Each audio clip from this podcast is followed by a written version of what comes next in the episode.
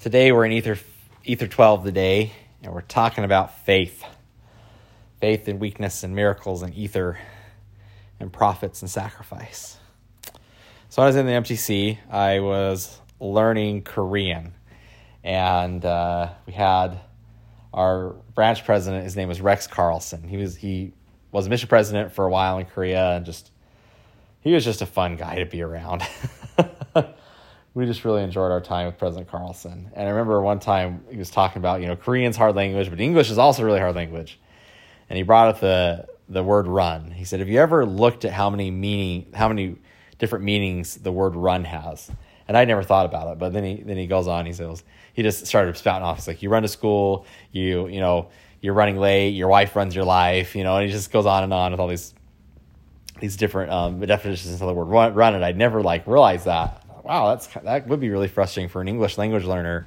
To have this one word that has a hundred different meanings, and every language has those, so it's not like English is a standout. But uh, it really struck me that you can have more than one meaning per word, and I think that's definitely the case with faith.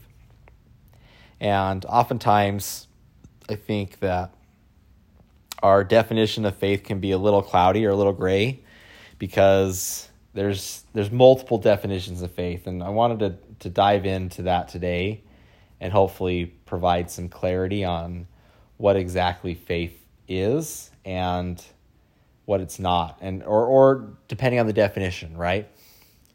So you have in Ether 12, 6, you have one of the big three faith scriptures, I call them. So you have Ether 12, 6, Alma 32, 21, and, and Hebrews 1, where they, they, they give very succinct, clear definitions of what faith is. And I think the way the prophets define faith, in these scriptures at least, and the way that we often define faith in our everyday lexicon, everyday language, is very different. Um, I know growing up when we talked about faith or the faithful, I would make it synonymous with someone that's righteous, right? Someone that is following the commandments and obedient. And I think there's an element to that but as I've gotten older and dove into the scriptures more and seen more examples of faith, I've started to see it as a much more nuanced term. And nuanced in this way, I think that there's there's two types of faith. There's the faith of a noun and there's the faith of a verb. And it's very important to differentiate or delineate between those two meanings. And I, I would even say they're opposite. And so it's very dangerous to mix them up. Faith as a noun, you know, we, we say you have, there's the Christian faith, the Buddhist faith, you know, the, the Islamic faith. We, we define those as a, as a noun, right? Uh, a group, a, system of tenets, a, a collection of believers, and that that's a noun, right? Or and that's very close to the faithful, right? The faithful are people that believe or follow certain tenets of that faith. And so a lot of times when people say, hey, that person's really faithful, what they're really saying is that person obeys or follows like the the belief, right? The systems of belief, whatever they may be, whether it's Christian, you know, Buddhist, Confucianism, whatever. And that, unfortunately, I think has skewed our view of what faith, as defined by the prophets in the Book of Mormon and the Old Testament, the New Testament, meant because at least as I read it in the English version, and maybe I should have done more more uh, research on the on the Greek and Hebrew, but as I read it, it's a verb, and I think that is very, very, very different from the noun, faith or faithful, and it drastically, for me at least, has changed how I've approached the faith, how I've approached uh, striving to follow the gospel. So let's dive in. So we have Ether 12, 6. And it says, And now I, Moroni, I would speak somewhat concerning these things. I would show unto the world that faith is things which are hoped for and not seen.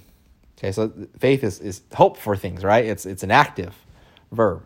Wherefore, dispute not because you see not, for you receive no witness until after the trial of your faith, right? And so he's explaining that, you know, faith isn't this passive thing, it's something you hope for, and you don't have a confirmation for yet. And then Alma explains the same thing. And now, as I have said concerning faith, faith is not to have a perfect knowledge. It's not something static, it's something dynamic. Therefore, if you have faith, you hope for things which are not seen, which are true. Okay? And then you have this last one, Hebrews 11 1. It reads, And now faith is the substance of things hoped for, the evidence of things not seen. Well, how can you have evidence of things not seen? Well, I'm not going to dive into that because Alma does a way better job. You can read Alma 32 20, for how that is an evidence of things not seen. But faith. So if you read all those, there's something that c- comes out is faith is something that's moving. It's something dynamic. It's not something that's static. And so who are the faithful then in this new active verb definition? As and I guess I started to really realize this on my missions because I saw people that had come from a non religious Christian religious tradition and felt something stir inside them when they when they heard the gospel and made drastic changes in their life to be obedient. Not out of some like this is going to make me better this is going to make me more prosperous or even happier but just out of pure integrity of this feels right i need to follow it and then i saw members of the church who were good people. No distraction from that. Righteous people. Who are very static.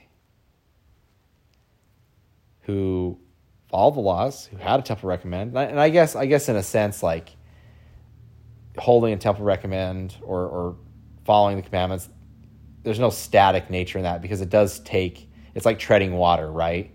It it does take energy to tread water, but I for me it's actually just as easy to swim as it is to tread. But maybe that's a good analogy. Actually, that I just thought about on the spot, but I saw these other converts who were really like not just treading water, they're trying to make up ground. And I started to wonder, it's like in my own in my own life, how where am I treading water versus like trying to gain ground in faith, right? Like, am I just stuck in where I'm at, even though I'm being righteous, even though I'm being faithful by the definition of like I'm following the commandments? But what am I being faith filled in that I'm trying to get out of my comfort zone and and follow God's commandments that he continues to give through revelation and through the Holy Ghost instead of just following this like set commandments. Right? And so I want to be really careful here because I think it's it can it's, it's it strays into the realm of like judging others, right? We don't want to judge other people. We don't know the struggles they're going through. Um, but I definitely know in my life, there's times where it's like, you know what? I'm pretty content where I'm at. I don't want to try more. And so if I have that in my life, I'm pretty sure there's other people that have that in theirs too, right? Because we want to be comfortable. We want certainty in our life. We're human beings. Like that's what we want, right? But God, what he's saying here is like, actually, that's not the ideal you need to be striving for something more. And then this is the important part. He gives examples. He shows he's like in Ether 12, Moroni here gives examples of faith. You know, Nephi and Lehi, you know, and Ami, like Ammon. And he goes on and on gives examples. And then Paul does the same in the Hebrews. He gives examples of faith. And each of those examples show someone, an individual, that was in a stressful or hard situation, relied on God, and there was a miracle manifest. And for the longest time in my life, I stopped there. And I thought that's what faith is. You know, so I, I, I got past the, the, okay, faith is just following the commandments. I got, okay, faith is actively trying to follow new commandments, new revelation, new, you know, getting out of your comfort zone. I thought, wow, that's a big step forward, you know? And then the next step was, well, faith is following the commandments to the point of you receive answers to those prayers. And I thought that was faith. And then I got another splash of cold water in the face, revelation, whatever you want to call it, as I was reading Hebrews. Because, well, I wasn't actually reading Hebrews, I was actually experiencing life. And uh, I started to realize that even though sometimes I exercised that faith, that like even though I had doubts and went forward anyway, things didn't turn out right. Like there was a couple experiences in my life where I like thought I was following the Spirit, and maybe I was, and like life took a really nasty turn. It was really hard for my family and for me, and it was like, shoot, like I thought I was faithful, and then I remember getting a blessing that said you were faithful, and I was really confused. I was like, well, I read the scriptures here, and I tried the whole faith thing, and uh, yeah, I didn't get blessed like these guys. So something must be broken. something must be wrong. And for whatever reason, I had never like remember reading this, but it came to my mind. It's like that's not faith. Like go back to Hebrews 11. So I went back to Hebrews 11 and I started reading it. Instead of just stopping at Hebrews 11:1 and reading through like these examples of faith, I kept reading. And uh like Paul's on a roll, you know. And in verse 33 he's like he's talking about all these these great examples of faith. He's like, faith subdued kingdoms, wrought righteousness, obtained promises, stopped the mouths of lions. I was like, yeah, see, like that's what faith does. Like that's the results of faith. Quenched fire, you know, escape from the sword. Out of weakness remain strong, wax valiant in the fight, turn to fight armies of aliens.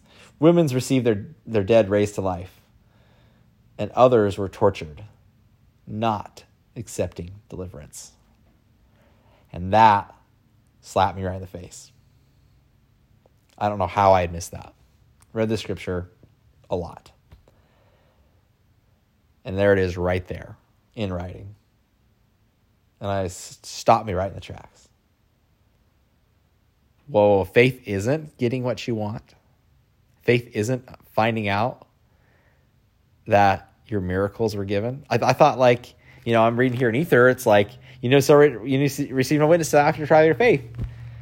And then Paul over here saying, you don't necessarily are going to get a witness in the in in the form of deliverance. And I was kind of shocked, and it keeps reading. And others had trial. This is verse thirty six, of cruel mockings and scourgings, yea, moreover of bonds and imprisonments.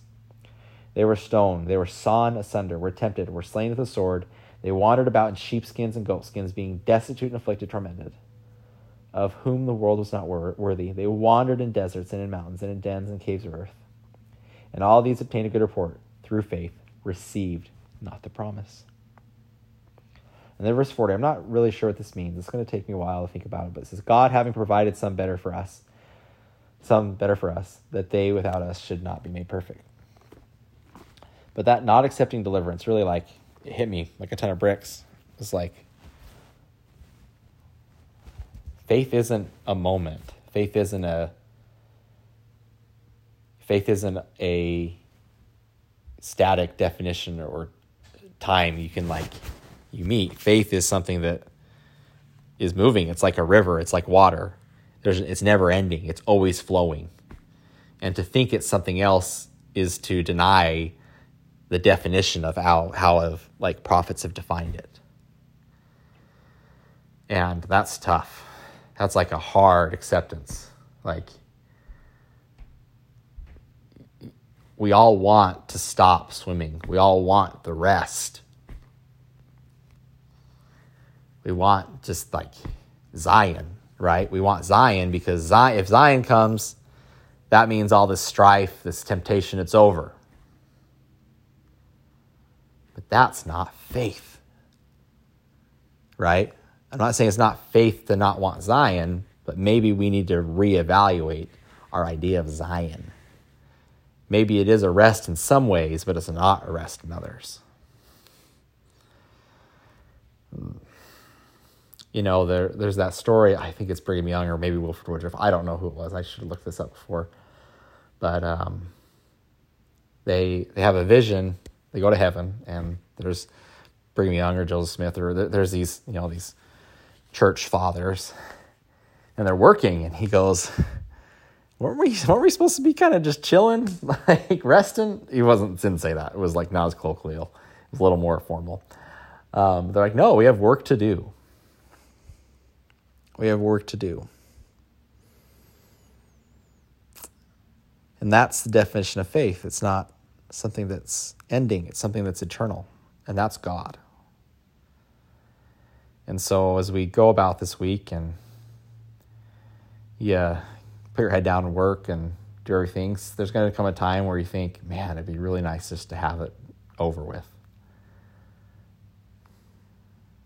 And I know I'm going to, th- even with like this concept of faith still in my head, I still want those times.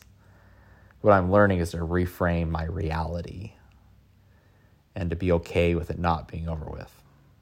Like being okay with constant work and finding joy in the journey, not in the destination.